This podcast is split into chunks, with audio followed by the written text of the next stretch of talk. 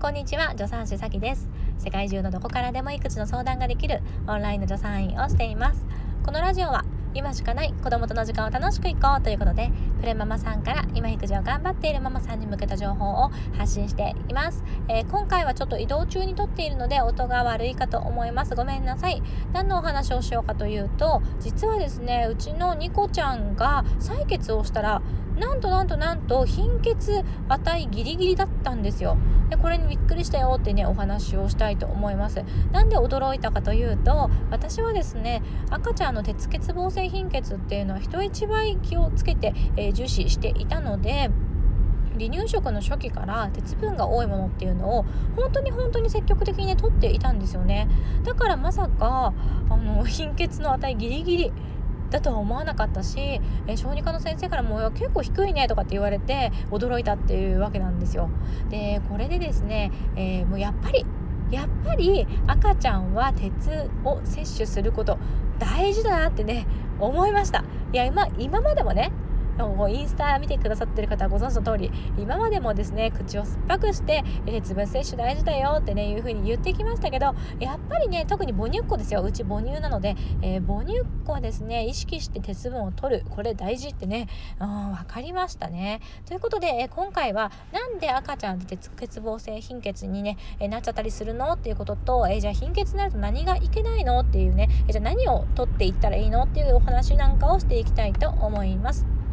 で、えー、まず鉄分のねちょっと推移からお話ししていきますね、えー、まず赤ちゃんっていうのはお母さんのお腹の中にいる時にママから鉄分をもらってそれをねストックして生まれてくるんですよ。だけどこれっていうのは妊娠の後期に多くもらうので早産した子とか、まあ、正規産でも37週とかね、えー、早めに生まれてきた子っていうのはもしかしたらその体の中のストックの鉄っていうのがそもそも少ないっていう問題があります。でこのストックした鉄っていうのをですね少しずつ少しずつ使っていくんですけどもこれがですね生まれて半年生後半年ぐらいでほぼね使い切っちゃうんですね。だからこっからは自分でね自力で食べ物から鉄分を取らなきゃいけないっていうことになるんですよ。で特に問題になるのが母乳の子です。母乳の中の鉄分っていうのはね少ないんですね。ミルクにはちゃんと添加されてるんだけど母乳の中の鉄分は量が少ないです。で吸収率はいいんだけれどもやっぱりそれでも少ないのでねあの特に母乳の子は鉄分を離乳食から取らせてあげるっていうことを意識するのが、まあ、大事になってくるんですね。えー、だけど、え離乳食の初期ってなかなかこうさ鉄分の多いものをあげるのって難しいんですよね。え鉄分例えばほうれん草に多いよって言われてるんですけどねよく聞いたことありません？ほうれん草に多いよみたいな。だけど鉄分って2種類あってヘム鉄と非ヘム鉄っていうね2種類があってねこれ吸収率が違うんですよ。で、えー、ほうれん草とかねそういう葉っぱ類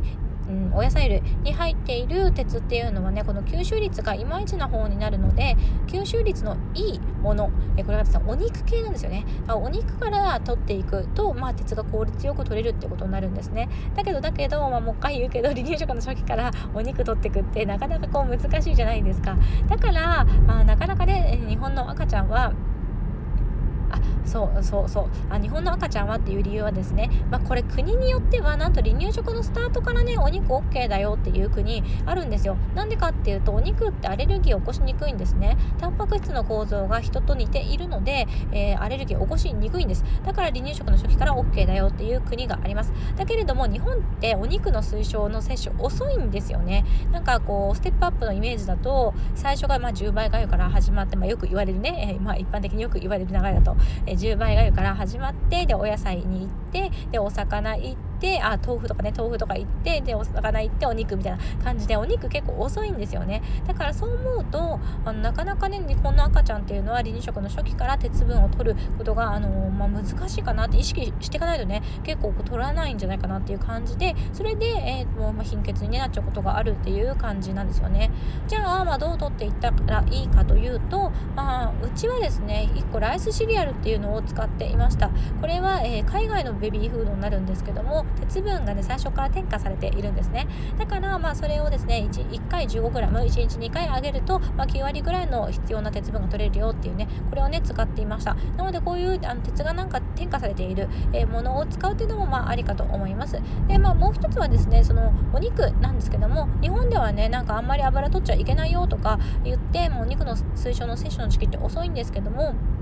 栄養学に詳しい小児科の先生あの工藤典子先生っていうね私も仲良くあのしたしていただいている あの先生なんですけどもあの離乳食の本なんかもお出しになっていてでその先生が離乳食の初期からねお肉あげてもいいよって他の国ではねあげてるんだしっていうことで、え初期からどうやったらお肉をあげられるかっていうねお肉のあのペーストを作る、え動画っていうのを YouTube にアップしてくれていますのであのそれ見てみてね。でそれでお肉のペーストを作って初期から揚げていくっていうのもいいかと思います。あとは私楽天ルームに載せているんですけどもレバーのペーストあペーストじゃなくてごめんなさい粉粉粉になっていてそれをね離乳食にねちゃちゃちゃってね混ぜればあの鉄分ね取れるよっていうねものも載せてあります、まあ、ただレバーに対してはあのちょっと注意も必要でレバーに含まれているビタミン A がですね過剰に、えー、なんかこう取っちゃうと良くないんですよ。だからまあレバーは揚げても週1ぐらいが目安かなというふうに私は考えています。ということで、えー、まあ、なるべくですね、まあ、お野菜はもちろんですけども、まあ、お肉類から鉄分摂取をねどんどんどんどんこうあの意識的にやってもらう。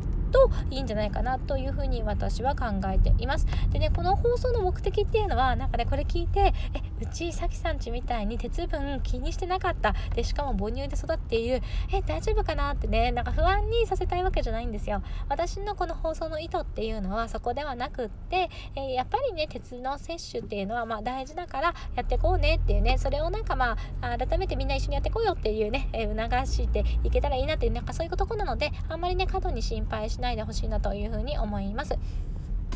であそうそう最後になんか一番大事なこと最後になっちゃったんですけどなんでね鉄欠乏性貧血になっちゃうと貧血になっちゃうとねいけないのっていうことなんですけども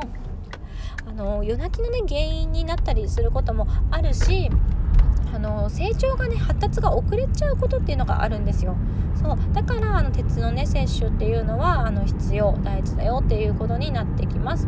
ということで今回はですね赤ちゃんの、えー、鉄の関係と、まあ、貧血の、ね、関係についてお話しさせていただきました。うちもですねそうそのライスシリアルもあげているし結構ねお肉もあげてるんですよね。だけどまあ貧血だったので、えー、今一度ですね もうちょっとこう鉄を強化したメニューというのに、え、していきたいと思っております、えー、今回も皆さん聞いていただいてどうもありがとうございました。一緒に楽しくお母さんをやっていきましょう。助産師さきでした。またね